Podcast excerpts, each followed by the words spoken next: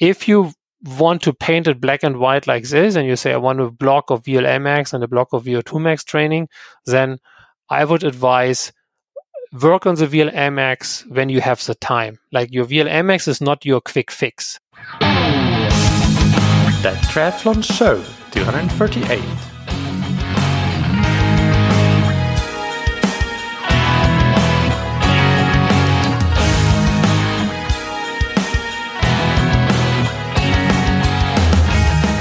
What's up, everybody, and welcome back to another episode of That Triathlon Show, the podcast presented by scientifictriathlon.com. I'm your host, Michael, and on today's episode, we have part two of the interview with Sebastian Weber. Last week, if you didn't listen to that already, was uh, a lot of it was to do uh, about the new updated version of the INSCYD software, how it works, how accurate it is, and so on. But uh, this week we will be more generally speaking about training and physiology. So not uh, related to the software per se, but just the, the general concepts of that every endurance athlete and coach should know if they really want to get the most out of their training program. So we'll tackle various subjects like block periodization versus mixing different types of training, the time course of adaptations for VO2 max and VLA max, potential issues with high intensity training, especially if your VLA max is low, and uh, differences in different disciplines like uh, differences between VLA max when we compare cycling, running, and swimming. We will talk training zones and we'll talk training stress and recovery. And an interesting aspect that Sebastian uh, pointed out of using carbohydrate com- combustion rates to figure out how much intensity is uh, feasible to do or how much recovery is needed between those harder workouts in particular. So lots of great stuff coming up in this uh, interview. We'll get right into it after thanking our sponsors, Precision Hydration. Precision Hydration make electrolytes to match your uh, individual sweat sodium concentration. So they have low sodium concentration, medium sodium concentration, and high sodium concentration uh, drink mixes that uh, you can choose depending on where you sit on the scale. And to figure out where you sit on the scale, well, they have a simple online sweat test that you can take on precisionhydration.com. It takes just a few minutes, and you just need to answer 10 multi choice questions, and uh, that will give you a good ballpark estimate for where you sit. You can get uh, 15% off your order if you want to try Precision Hydration's electrolyte products with the promo code ThatTriathlonShow15. And thank you to Roka that you can find on Roka.com. Roka are the world leading manufacturers of wetsuits, trisuits, swimskins, goggles, and high performance eyewear and their most recently launched product is the newly updated version of their flagship wetsuit model. This is the Maverick X2. And it takes all that was great about the Maverick X and then adds some even more superb features to the new version, like uh, a new taping technology that connects the hips and the shoulders for optimal transfer of uh, force for propulsion of the stroke, added buoyancy, so better buoyancy than the predecessor, and so on. They still have all those classic Roka technologies like the arms up technology. So just taking something that was already great and making it better. You can get that or any other Roka product for 20% off with the promo code that you can get on roka.com forward slash TTS. Now let's get into the interview. Uh, just uh, a quick note apologies for the potential sound quality issues on my end. I'm not sure if uh, we might manage to fix that in editing. Uh, but uh, yeah, I had uh, some poor ch- microphone setting choices on when we did this interview. Unfortunately, I didn't. I actually didn't check what I had set. So uh, my mess up. Uh, sorry for that. But I hope that you still enjoy this interview. let's hear it. The interview with Sebastian Weber. All right. And let's move into some questions about using uh, this testing and testing results to inform training decisions. And one very common question that I've been thinking about a lot and uh, that I get a lot is if you have your results and you decide to focus on either VO, like VO2 max is what you need to improve or VLA max is what you need to change. Uh, what what's your thinking around should you kind of block periodize and focus mostly just on that one variable that you're trying to change, or uh, versus hitting several different intensity levels or training zones and applying mixed stimuli in a training block? Yeah, I would, I would, I would choose a block version. Um, of course, like if you say, okay, my first goal, my primary goal is whatever. Let's say, for example, increase VO2 max, and my secondary goal is to work on my VLA max. Then in this VO2 max block, if you want to call it this way now, simplifying things, you don't want to do something that basically hampers what you're trying to do afterwards right? So yep. um, that should be pretty obvious. So, for example, maybe most common thing um, or most common problem you could run into in triathlon is say, yeah, I want to in, in, in, improve or increase my VO2 max, and I'm doing what kind ever kind of interval training that accidentally increases my VLA max, and then guess what? Um, after after three weeks, uh, after sorry, after three months, you come out of the block and um, find out FTP hasn't changed, basically because uh, you increase VO2 max and VLA max uh, simultaneously, and it blunts the effect. And you don't you don't see it in the FTP, right? Because it's created of both. Um, so that could be that could be you know an, an issue here. Um, but basically, I would prefer I would always, especially in this scenario where you want to have a general answer and not something specific to an athlete, like with a specific athlete and a specific training program, it might be different. But the general, if you want to be on the safe side, so to speak, yeah, do it blockwise, concentrate on one, make sure that you are not hurting the other, so to speak, and then concentrate on the next one and try to conserve. That's the term I'm using. Try to conserve the um, the um, you know what you achieved in the previous block. That's yeah. by the way, I'm also doing it in, in cyclists when you, for example, you want to work on your sprint data, uh, you know, your sprint ability, or you want to work on your leg speed or rhythm changes or something. Then, then you know we some sometimes do some little like reminder sessions, so to speak. So you maintain, you have a maintained dosage of a specific training content, um, you know, to to to keep what you've achieved beforehand. Yeah. And what would be the time course of something like that? So, for example, if VO2 max improvement is the primary goal, how this might be very much a big it depends but uh, but can we give give some general ideas of how how long you should focus on on one before you might move on to the other and move into maintenance mode with the with the former it is not really so much so much a depends answer because um because if you look for example that VO2 max is highly determined by your mitochondria mass. And if you look at the at the protein turnover time or half-life time of mitochondria protein, um, you know you can you can make an informed informed guess here. Um, if you look at the time course of adaptation in something of uh, like like VO2 max, um, you can expect to see the first changes, the firm first adaptation after already approximately two to three weeks even though you might not be able to track it because it's not significant. Um, like it's not, you know, above the error of, of, of, of measurement of your metabolic cart or something. Um, and then you can expect a good portion of adaptation happened after approximately eight weeks or six to eight weeks. So in this time period, if you would retest with your met cart or something, um, you would expect to already see an adaptation not the full adaptation, right? It's not it's not that stops there after six weeks, obviously, but if the training works, right? If you basically um, went into the into the into the in, into into the good direction, to the right direction with your training, you would be able to measure that in terms of VO2 max after approximately two months at the latest. And then a full adaptation obviously takes longer, like until the training effect levels off. It can be three months and longer. And obviously there's a long term adaptation. So even if you keep doing what you're doing, you will improve a little bit, a little bit.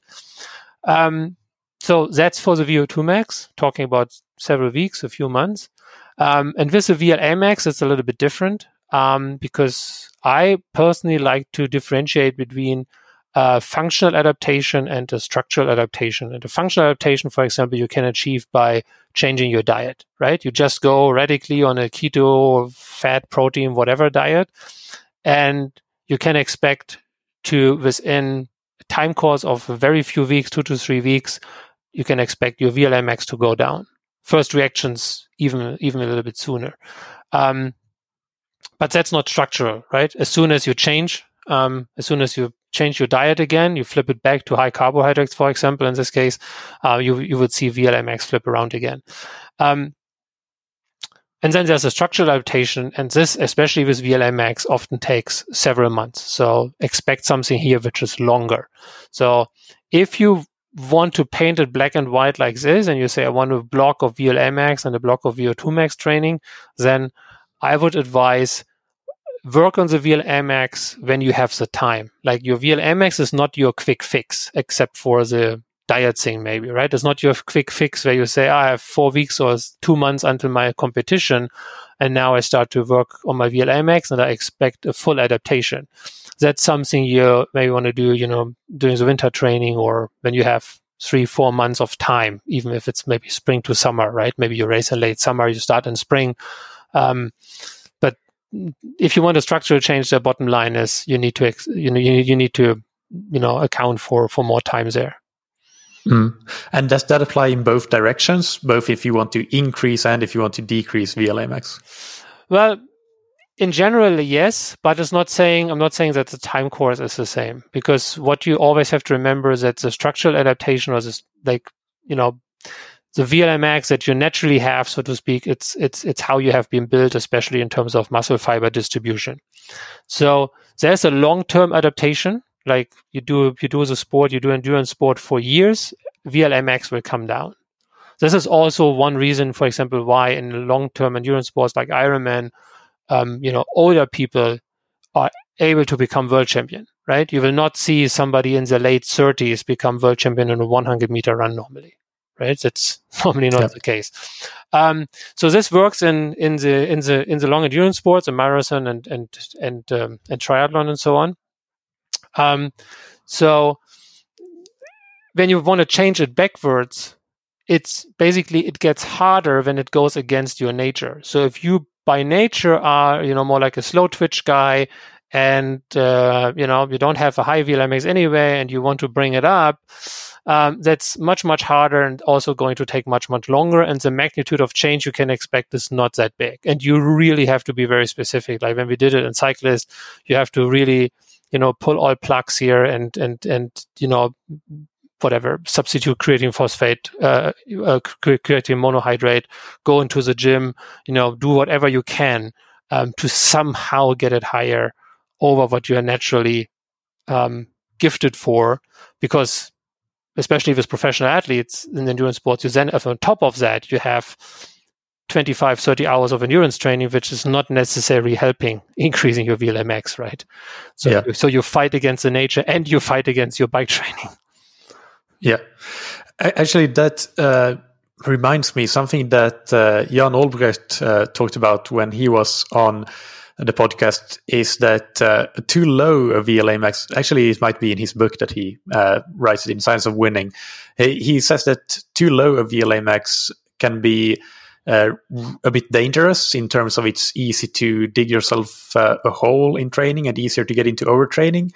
And is that something that you agree with? And can you explain that if if that is the case, or why why that is? Uh, yeah, I know is the case potentially. Yeah, I know. Asker has Asker Jeukendrup. He has um, similar concerns uh, about it. Um, that it should not be too low, and it's definitely the case. Also, I would I would definitely agree with with with Jan here when it comes to how good you are able to cope with especially high intense trainings. So um, I would not agree when you say training load is determined here by you know long hours, low intensity. Then mm. it does not really hurt. What I can definitely confirm is that when um, when you have a lower VLA max, so to speak, the it's a very thin line in terms of intensity when you do interval trainings. Then when you do an interval training, it's very easy to overload yourself and and do a too hard interval that you are not able to cope with. That's much, much easier when you are a guy with a little bit higher higher VLA max. It's not only the VLA max then, it's also part of, of, the of the buffering capacity and especially what is the combination of your VO2 max and VLA max. And that's something that is very important here because the VLA max, the, the glycolytic part, is the feeder. It's the f- it's producing the fuel for the aerobic metabolism. So if your VO2 max is 80, then it's you know then having a little bit higher VLA max can be can be very nice because it feeds your um, you know it feeds your aerobic system. So especially in sports like swimming or rowing or athletics or track cycling or even road cycling, it's it's really helpful if your VO2 max is a little bit higher, and it also doesn't hurt that much a little bit higher. And then if your VO2 max is lower, so the maximum amount of fuel you can take from your glycolytic system is lower, then obviously the VLA max should be a little bit lower, can be a little bit lower. Yeah, but uh, the reason that it is a thin line with the high intensity training is that because it's easy to work your glycolytic system to really add its maximum capacity and it gets overloaded or what, what is the, the mechanism there for that? Yeah. So i think um, the way how you want to view it is that's something by the way you're going to see an INSCYD soon as a visualization because i think it's it will help a lot of coaches and athletes to understand their training intensity better. The way how you want to view it is that wherever you go in training um, you normally base your training intensity as a percentage of a maximum, right? You go into the gym, you will do a one repetition maximum, you do 70% of FTP. If you read a scientific studies, they do a certain percentage of VO2 max, right? You express normally the intensity that you have in training as a percentage of your maximum. That's what you do.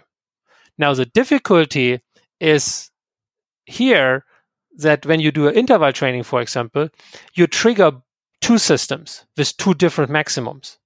So when you max out your when you max out your VO2 max because you're doing high intense interval training, you're doing VO2 max intervals, you you, maybe go at 110% of VO2 max whatsoever.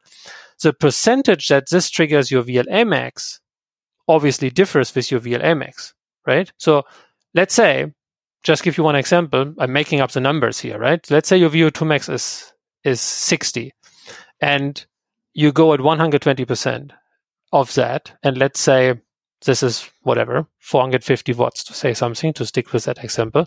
Um, that's 450 watts, and your VLA max is high. Then this 450 watts is at a lower percentage of your VLA max, so you're not loading the system that much, right?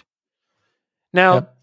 You do the same 450 watts because the training intensity is based on your aerobic system, but your VLA max is only 0.3 or let's make it simple for myself, let's say 0.35. So it's exactly the half of the 0.7. Now, the load on your VLA max will be much, much higher. It will be actually be more than double because the activation of the glycolysis is different. But it's obviously simple math here, right? It's much, much higher. And this is a kind, we actually had a webinar which goes in this direction, it was called Why You Should or Not Should Base Your Training on FTP, which goes into the details here, which if I may say that, lives on our website. So it's for free. You can go and, and watch it. That explains this very precisely. Um, you base your training on one metric, but during this training, you're stimulating, you're using two different systems to say the least. I mean, also you apply a training stimulus on other systems, but um, we're talking about VO2 max and VLA, VLA max here. So if you train at 100% 120% whatsoever doesn't matter. Any percentage of VO2 max, the percentage load or stimulus on your VLA max can be vastly different. And if this is low, then obviously the chances that you overload it, if you want to use this term, is much, much higher. Very simple math. Yeah, yeah, that makes sense. And uh, yeah, the webinar is highly recommended. I remember watching watching that webinar, and it was. Uh, I I think I watched all of your webinars, but that one I think was a particularly interesting interesting one. Um, one other question that, uh, in terms of training, that has come up is uh, in regard to running. So you did you gave quite a lot of training recommendations in our first podcast, and uh, for cycling, for example, we now know that that for VLA max, if we want to reduce VLA max, things like high torque. Uh, work at uh, moderate intensities are is one of the ways that you can do that. Uh, with running, though, there are it's not as clear necessarily what uh, what is recommended. Can you talk about that a little bit? Yeah, because it's not that obvious and it's not that straightforward. Partly because of the running economy thing, right? And partly because you have eccentric and concentric work, and it changes a little bit. Um, in running, it is in general a little bit easier to lower your VLA max because in general your training intensity will be comparable higher than it is in cycling, right? Mm. Um, if you let's say you run three hours per week in average, um, then most likely your normal running intensity will be above what would metabolically speaking your base intensity training zone in cycling right? In your cycling base intensity, you might pedal along with 1.1, 1.5 to 1 millimole of lactate with whatever, 60% of your threshold or something. And in running, in most cases, it's higher anyway already. And uh, because of the running mechanics, then the, then the, then the load or the torque on the muscles might be higher as well anyway. So this, this said, um, you you know, it's not surprising that you sometimes see lower VLA max in runners, and it's in general lower to decrease your VLA max in running. But again, there's another layer like like uh, uh, running economy in there. But in general speaking, right? In general speaking, it's a little bit easier. Um, and then if you want to specifically um, train VLA max in running, the basic, you know, the basic principles, the same basic principles apply as they do in cycling. Um, just obviously, it's more difficult to to work on the torque part. Um, what you might want to do is you might want to do some uphill running. Um, this the logistical problem that you have to organize a very easy downhill right? To not uh, to not run very fast downhill and then have a very very high intensity and hurt yourself in a, in a worst case scenario. But besides that, it's really the same thing, right? You know, intensities um, that are not too low, um, and um, you know, maybe lowering uh, carbohydrate intake a little bit, and um, you know, trying if you if if, if possible to um, to do some uphill running as well if you have the if you have the possibilities there. Um, so very, very similar from a general approach point of view. Yeah. Yep. Uh, and swimming, uh, what would you say about swimming? For triathletes, uh, with VLA max, I wouldn't really care that much. Okay. Um, so first, most people don't measure it anyway because most people don't do the testing in the pool.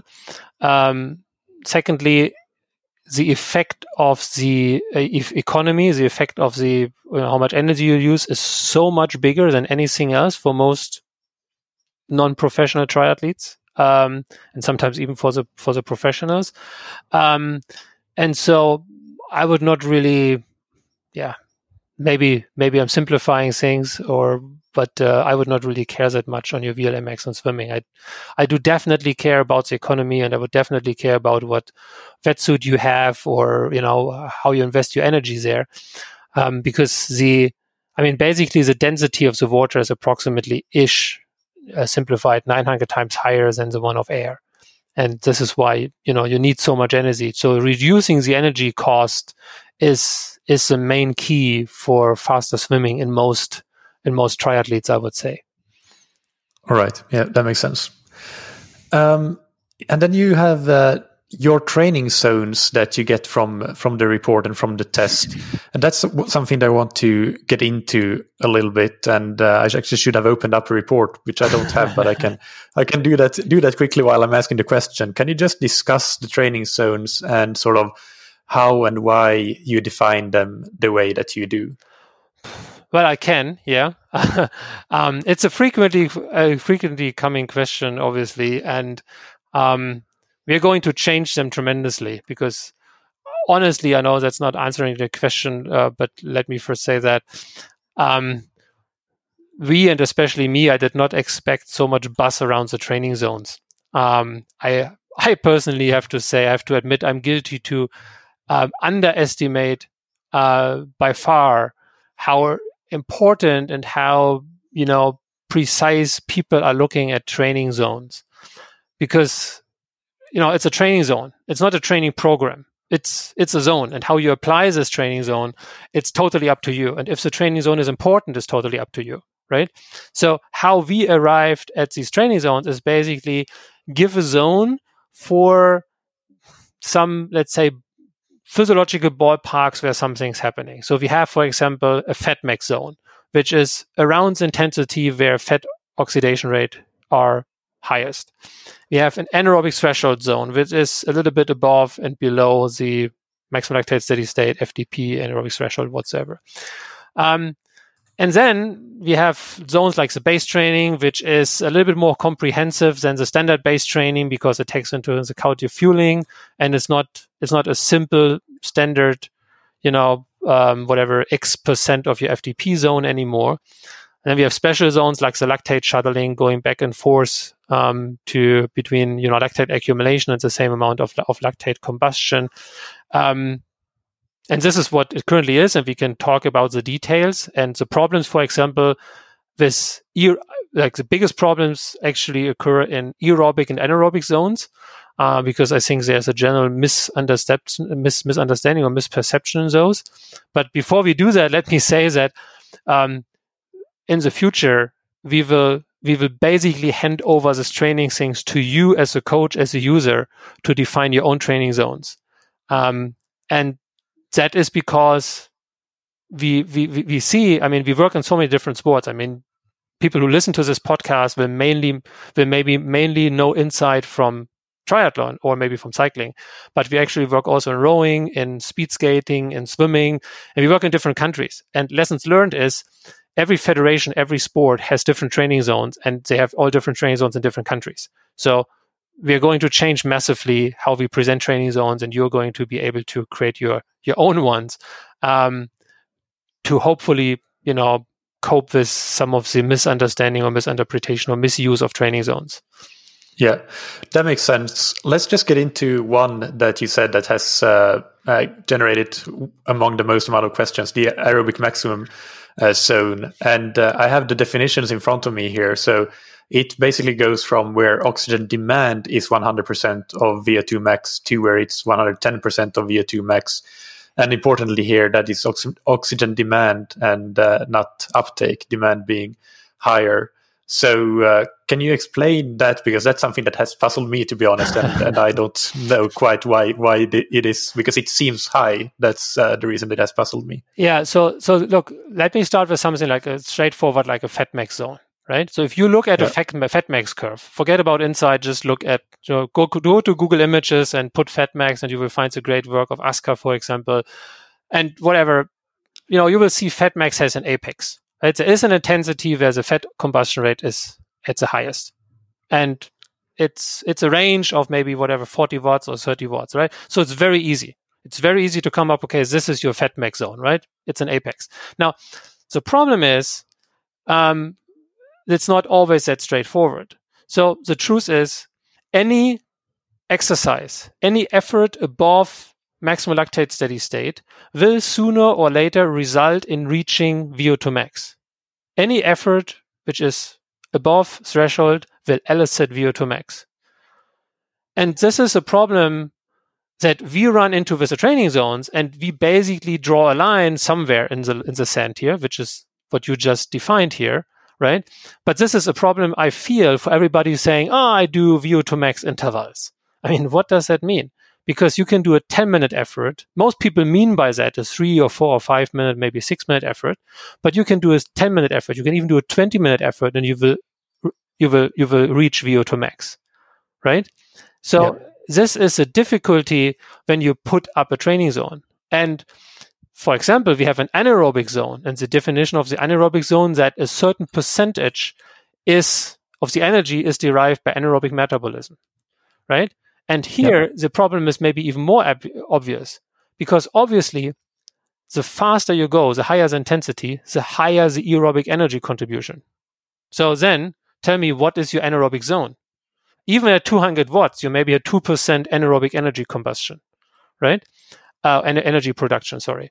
Um, so the higher you go, the higher the anaerobic energy contribution. So where do you draw the line here, right? Like what is for you then the anaerobic zone? Is it 20%? Is it 50%? Is it, right? How hmm. much energy contribution makes it an anaerobic effort for you? That's a struggle. Good question. Yeah, I, I don't I don't know. Yeah, well, okay. Let, that's. I, I, think with that, that is probably something that we we can say for for another day, and, and we can see what what you guys have have cooking and how the new zones will, be presented. But I agree with the general point that you made that uh, the zones aren't the training program anyway. There are so many, and and I don't. When I make an INSCYD, do an INSCYD test for one of my athletes, I don't give them the zones that you give. I use the zones as basis, but I adapt them in a special way that I kind of developed. Excellent, love to, to hear to that. make con- to make them continuous. That's something that I like to have, just a continuous set Yeah. of zones. Yeah, So so maybe yeah, it's not uh, a point that we need to to dwell Well, on so much. but I mean, you know, just maybe to to finish that off, some things that also sometimes you know creates confusion is why are the zones sometimes overlapping, right? Like you can have whatever your medio zone or tempo zone is overlapping is almost the same as a fatmax zone, for example, right? Or the fatmax zone is in one case closer to the anaerobic threshold, in other cases further apart. I mean, sorry, this is the reason why you want to do a performance assessment, right? Because that's that's exactly what you want to know. You want to know what is my fatmax zone because it's not always a fixed percentage of your VO2 max or threshold or something, right? Yeah. Um, so I think this is important to to point out. And then last comment on this is we define zones like we said, right? The fat max zone, the threshold zone, and then we draw, so to speak, a line in the sand and say, okay, X amount of anaerobic energy contribution is your anaerobic zone. And it's important, I think, similar like you do, to understand how this zone is derived and how it is defined. Um, but then it doesn't necessarily mean that your athlete should train in that. For example, you have you have often have this problem in running when you have um, a runner who's not highly trained, VO2 max 40, you know, average running speed is whatever in training, six minutes or seven minutes per kilometer or something, right? Then when you do a lactate test, you can see at this intensity is maybe the lactate level is maybe already 2.5 directly measured, nothing calculated, right? Forget about all the fancy calculations. That's what you've measured in your raw data. Now you look into a textbook and it says long, slow, distant base intensity training in running is a lactate concentration of 1.5. And then what you get as a training zone is something like something ridiculous, high, like whatever, nine minutes 30 per kilometer or eight minutes 45 per kilometer running speed as long, slow, distance base intensity. And then we have sometimes people who are confused and say, yeah, but this is not running. That's, you know, I, I, I don't want to run that slow. And then the answer is, well, but this is the, this is how the training zone has been defined, also in the textbooks. That's nothing we came up with. The point is, if you only run, so to speak, I mean, I, sh- sh- I shouldn't say that that only because I don't I run much less. But um, if you if you only run, let's say, three times a week for forty minutes, well, why should you run then in that long slow distance zone? then it's totally fine if you run in tempo a little bit above tempo, right? Because the effort is short and you have a lot of rest in between the, the training days. So, and this sometimes create confusion, right? People think ah, that's my daily training, so it has to be base zone, but it's actually not. Or from a metabolic point of view. And this is where the Mhm. training zones come from. They come from metabolic point of views, and it's no fixed percentage.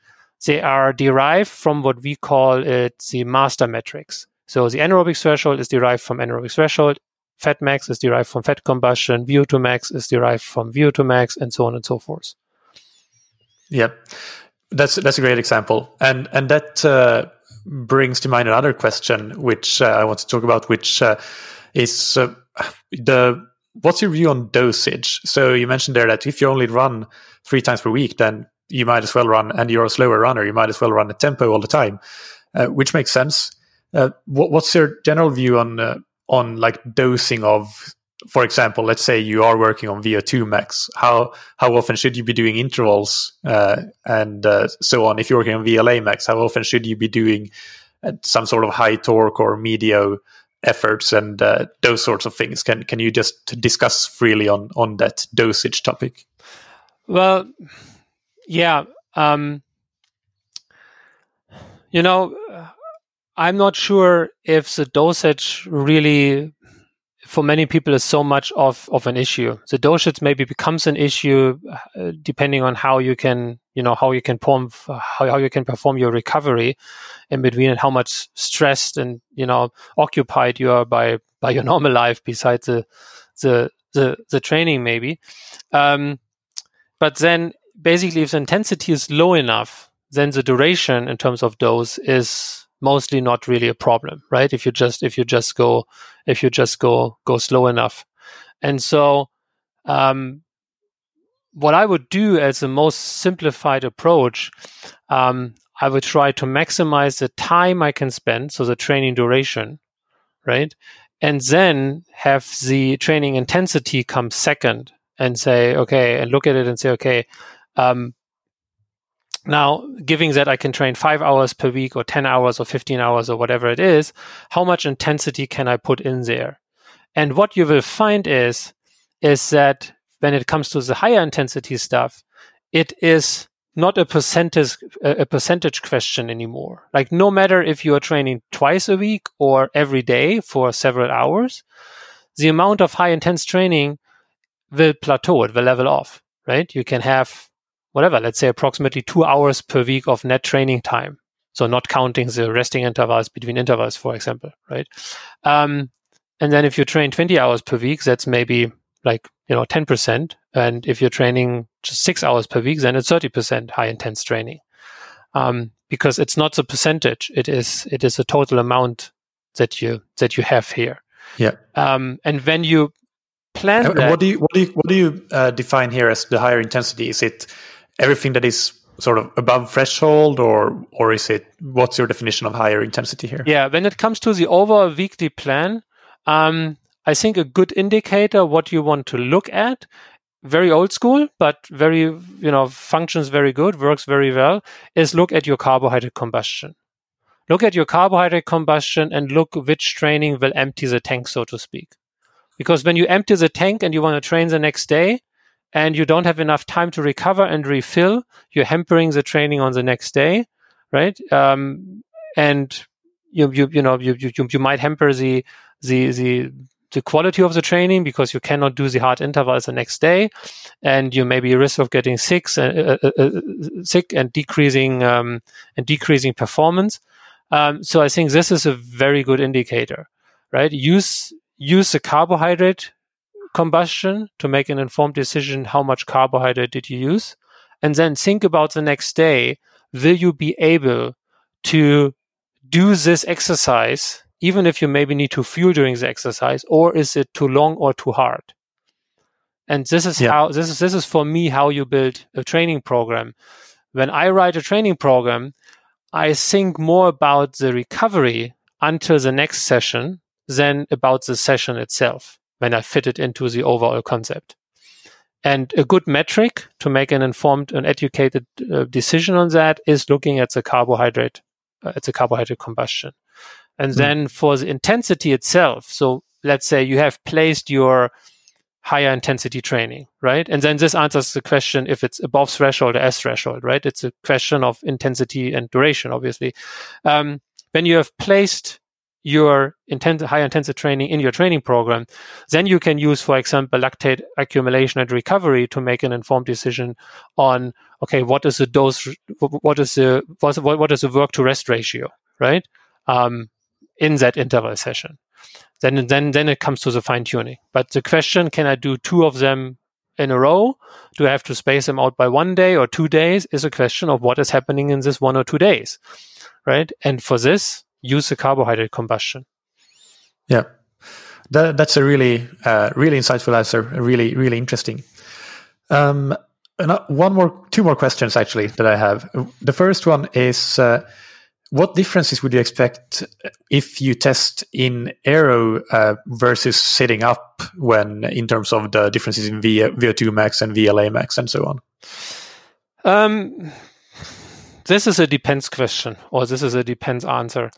Um, when you go in a lab scenario and you put a mask on, um, you will see bigger differences in terms of you could see higher VO2 max in the aero position, which sometimes is additional muscle usage, for example, to hold this position, or especially you can easily get 100, 200 milliliters from uh, additional oxygen demand of the breathing muscles because of the, of the position you are in. Um, and then in terms of power output, you might lose a little bit on power, but there comes your it depends answer because that obviously depends on your aero position and how good you are adapted to it. Um, because if you have your position set up properly um, in a proper way, and you gave your time, you, you gave yourself time to adapt to it and train with it, then you should not see um, any differences anymore between road bike and TT bike except for a sprint, maybe, right? I would not advise doing a, a sprint in the aero position, really. Um, but that hopefully answers the question here. Yeah, and uh, one specific on that. So the the twenty second sprint in the protocol as well. Even if you do the rest of the test in uh, seated or sorry in aero position, would you recommend doing the the twenty second test? You would do seated. Yeah, you would always do it seated. Um, that's something um, which is greatly overlooked, especially when you use training data to interpret your um, performance development, right? It's something specific in cycling. It doesn't really hap- ha- happen in running. Like when you have a critical speed curve in running, um, then you don't have to be afraid of you know mixing up too many different things right you maybe mix up whatever running in the forest and running on on a paved road but you don't mix up that many things in cycling you have the problem when you take your training data and look at a power duration curve or something, you're mixing up different power meters at worst case. You're mixing up different bikes, maybe road bike versus TT bike, and you're mixing out standing and um, out of the saddle, and then you mix up indoors and outdoors, which has a significant effect on power output. You mix up uphill and flat, which has an effect on your power output. So um, that creates a, a pretty good mess in your in your power duration curve data when it's derived from training. Um, so when you test and you want to have accurate results, um, I strongly recommend that you test in the same conditions you want to use the data for. So if you mainly train on your TT bikes, then you want to test on your TT bike. And if you mainly train on your road bikes, then you maybe want to test on your road bike. Or you can even do two tests and differentiate, which is like what the pro cyclists are doing. But I don't think it's really necessary in triathlon, I guess. Yeah. And uh, well, that's a nice segue into the final question, which is uh, INSCYD is collaborating with several of the pro uh, tour teams. And uh, I just wanted to hear, as I understand that you might not be able to share much details, but what can you tell us about how they are using INSCYD and uh, and how they are uh, basically get, making training decisions based on on the results from testing? Um, I think I can share some insights here. Um, with you know with, with without naming uh, people maybe directly, but it highly depends. It highly depends on the team, and it highly depends on the on the on the coach. Um, you know what they make, what they what they do with the data, uh, because there are different coaches, different coaching styles, obviously, right? Um, what I can say to maybe bring it full circle with the PPD is that some of the professional teams, like the CCC team, have been using the PPD uh, already six months before the launch um, as beta users, together with some, you know, coaching businesses and some individual professional coaches. And they're using it as a full substitute for lactate testing and and or lab testing. Um, so because they see it gives them the same level of accuracy and it's a full substitute. And I think that's something actually I'm I'm very happy with. Uh, and if you would have asked me a year ago, I would not maybe not have answered that this is going to happen uh, because we didn't know about the about the accuracy then. Um, so that's a benefit for them, especially during the times now with lockdown and they cannot get um, in touch with the riders and do lactate tests and they don't see them in races and they don't see that in training camps. So they're using the data um, to uh, make an informed decision on how athletes are maintaining their fitness level in a in a general way um, in in the current situation, and then and then um, it really depends. We have we have coaches who base mostly all of their training entirely on the INSCYD test results. Um, so on the one hand, you know, what should I train? So the general direction of the training is it more towards VLA max? Is it more towards VO2 max? More towards lactate shuttling or whatsoever? As well as the small details, right? So uh, again, um, using like the lactate accumulation and recovery from lactate um, to fine tune the kind of intervals. Um, and this is this is different. Um, we have people who use it parallel um, to to the uh, to the normal training process to look at INSCYD data as well as part of the puzzle. Um, and we have coaches who use a test and create a training program entirely based on that, and um, need to retest relatively often uh, to stay up to date. And that's, by the way, something not only in cycling, but that's the same in swimming or in other sports. Uh, you have different coaching styles, and how people are using the data is um, varies a lot, actually. Yeah, uh, yeah, that's uh, that that gives a good good good overview.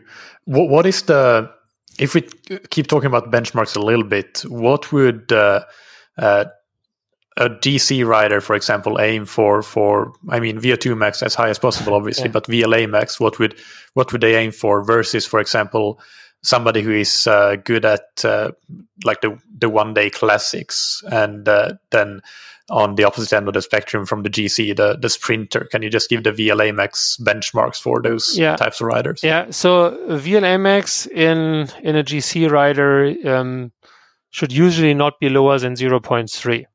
Um, we talked about it briefly. It depends a little bit off the VO on the VO2 max, and obviously with those guys having a high VO2 max, you need a feeder. Also, simplified speaking here, you need a feeder for the aerobic system. Um, and then what has to be taken into account that in most cases the VLA max goes down during the course of a three week stage race. So you don't want to hit the Tour de France or, or Vuelta or Giro with a too low VLA max because then by the end of the race, when it comes to this, to the to the decisive final week, it might be too low to actually counter attack or attack your opponents on the climb. So that's that's difficult. That's that's a thin line, and um, this is where teams have been using INSCYD to really understand. Okay, how does it change? Um, you know, during the course of uh, of the Tour de France, for example, um, and then learn from it from for the next year, right? Learn, okay, my athlete dropped his VLA max by X percentage um, in this race, so next time I, I want to go higher into the race because it was maybe too low at the end. Um, the classic rider is a more difficult question because you have within the classic riders, you have people who are more like time trialists and you have people who are more like sprinters. And then the time trialist guys obviously are a little bit lower, and the sprinter guys who most likely win their classics from sprints uh, are a little bit higher.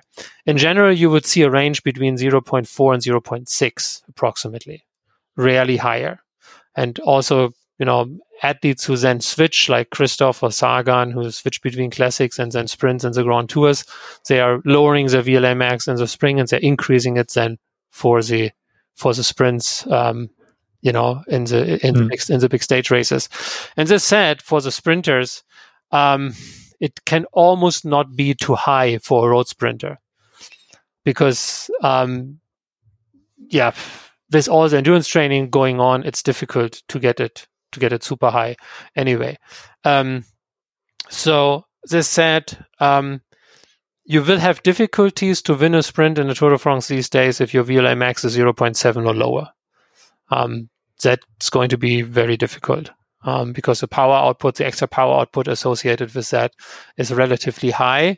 And if you look at the ener- energy contribution in a Tour de France sprint, um, glycolytic energy supply is the main is the main source of energy in a sprint, um, and that's by now um, by now pretty well understood. If I may say that, I had an anecdote last year. I was um, giving a workshop with uh, with a World Tour cycling team, and we discussed about their sprinter.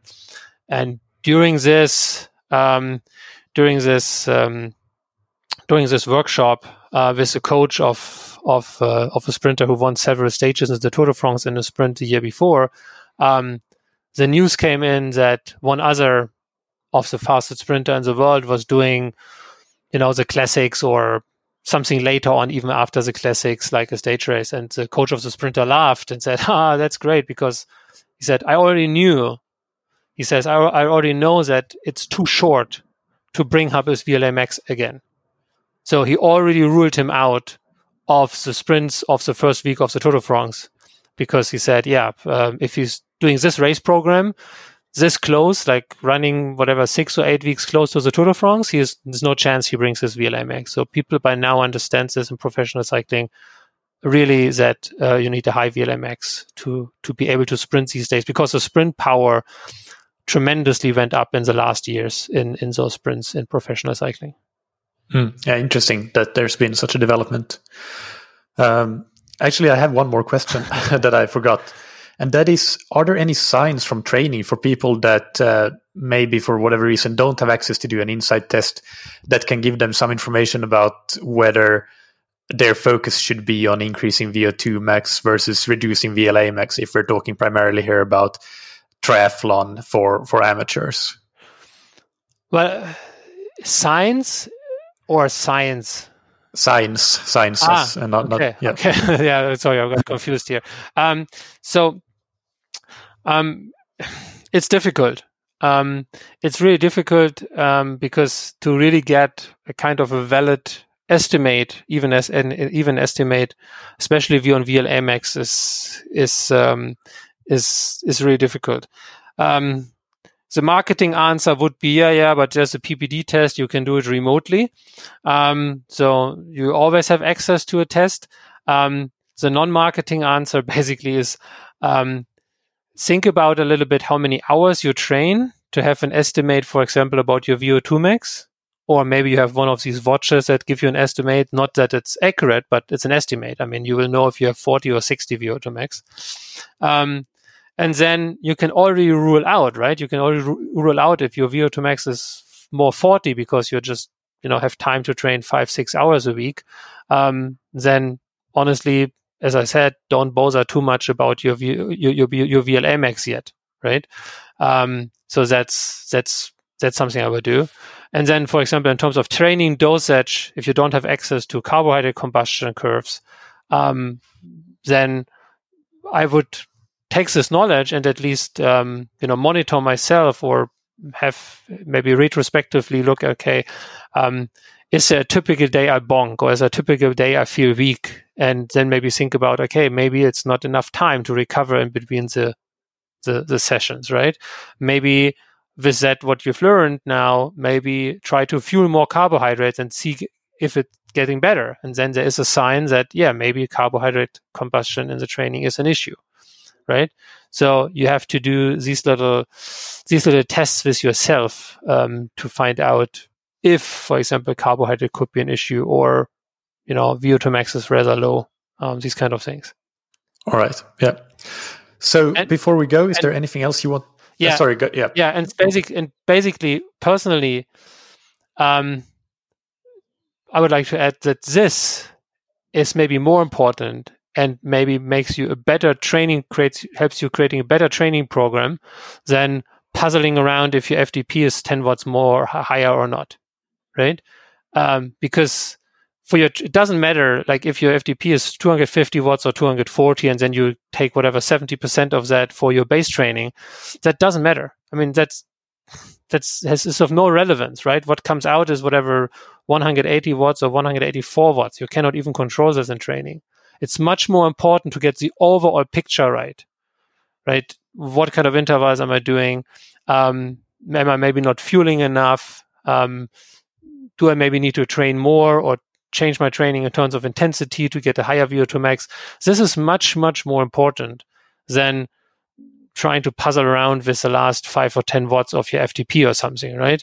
Um, doesn't, doesn't really matter, to be honest. There's, I think there's too, there's way too much buzz around that.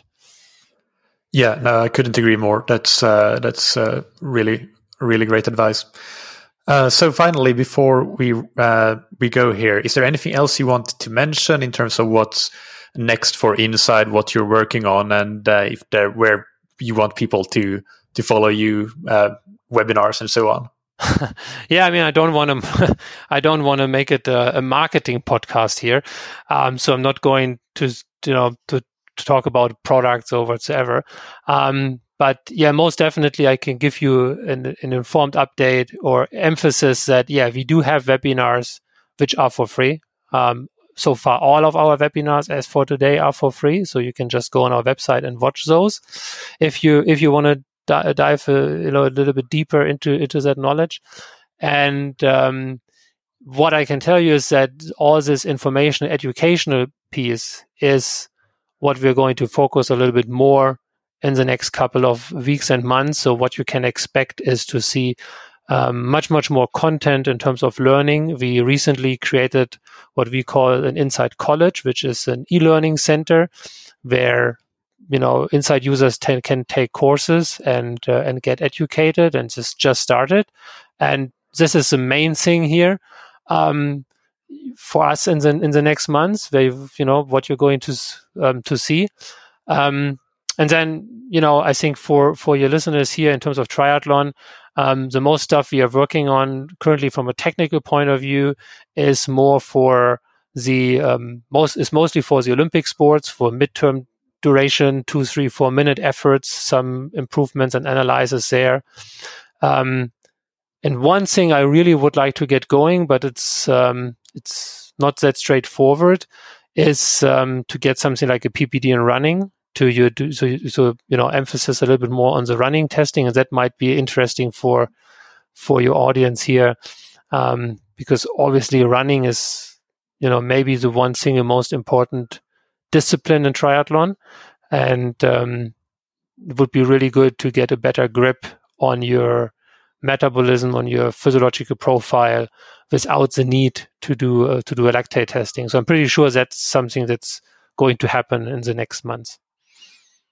Okay, well, that's really cool. And uh, I think the uh, as well, I want to uh, personally uh, say that uh, I'm excited to see more of that uh, educational content. I think that's an important part, and I think a lot of coaches listening to this will also be be very happy to hear that.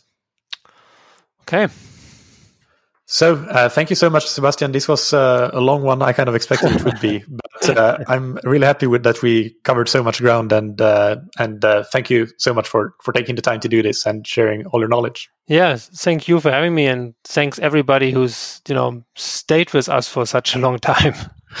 yeah. okay, Michael. Until next time. Thanks. Thank you. Until next time. Bye bye. Cheers. So I hope that you enjoyed part two of this uh, interview with Sebastian. A couple of notes that uh, we discussed uh, off air afterwards that we then realized that we, we didn't really uh, talk about, and uh, that Sebastian did uh, say that if I could mention it would be great. So here they are. it's really, Sebastian has put an immense amount of effort into making sure that all of this is really, really accurate and legit. Uh, it's uh, been tested by two pro teams that have verified the testing against uh, their own lactate testing protocols, and they have spent two years uh, testing this and verifying all uh, all of the the calculations and the algorithms using statistical data that they have collected over years, internal and external data, biopsy data, and so on. So uh, that's just to give you a little bit of an idea of what uh, effort has gone into the development of the power performance decoder. And uh, I should probably have mentioned this in the last episode because that's when we actually talked about the power performance decoder, whereas this episode was more about uh, training and adaptations and physiology. But uh, there you go. I think that most people that listen to this episode also listen to the last one. As usual, you can find the show notes for the episode on scientifictriathlon.com. We will have a link to related episode episodes, and uh, of course, if you haven't listened to the previous one, go and listen to that. But also remember that uh, we had Sebastian on back in episode 169, where he talked about FTP, VO2 max, VLA max, and the physiology of those three and how they relate in detail. So that is sort of the the background knowledge that you really need to have to get the most out of these episodes that you've been hearing these last couple of weeks. So check that out. You can also check out the INSCYD testing service on scientifictriathlon.com. Just click through in the main navigation menu. On next week's uh, Monday episode, I interview Nick Tiller. He is a professor of exercise science and he is the author of The Skeptic's Guide to Sports Science. And uh, that is a really fascinating interview on a topic that I think is uh, re- super important. It really is about critical thinking and uh, putting on a bit of a skeptic's hat uh, when needed. And that is in this day and age, not just in sports science, basically all the time. You need to have a strong filter up. And uh, this episode will really go into uh, some aspects of the sport and fitness industry where that filter needs to be particularly strong, but also just general strategies and uh, and thought patterns that you can apply to to improve your critical thinking skills and uh, ability to distinguish the good from the bad from the ugly in in any industry. So superb uh, interview. I really enjoyed that one. It's been a while since I recorded it, but I'm looking forward to releasing it to the public. So definitely stay tuned for that. And of course, a Q&A will be out on Thursday as usual. If you have enjoyed this podcast and you are a long-time listener especially and you haven't yet left a rating and review for the podcast, it would be absolutely great if you could do that. It just takes a couple of minutes of your time and uh, ratings and reviews have been a bit flat recently because I have simply forgotten to ask about them. So I'm doing it now. It really helps out, helps more listeners find the podcast and helps keep it going. So take a couple of minutes to leave a rating and review if you will. That would be really, really great. Finally, thank you to our sponsors, Precision Hydration, that you can find on precisionhydration.com. Take their free online sweat test to get a personal hydration strategy uh, for racing or for training and uh, general events that you might be setting up for yourself in the summer. You can get 15% off your order with the promo code ThatTriathlonShow15. And thank you to Roka that you can find on roka.com forward slash TTS. On that page, you will get a 20% discount code that you can use on any of Roka's wetsuits, tri-suits, swimskins, goggles, high-performance eyewear, and uh, prescription glasses or sunglasses. Thank you, as always, for listening. Keep training smart and keep loving triathlon.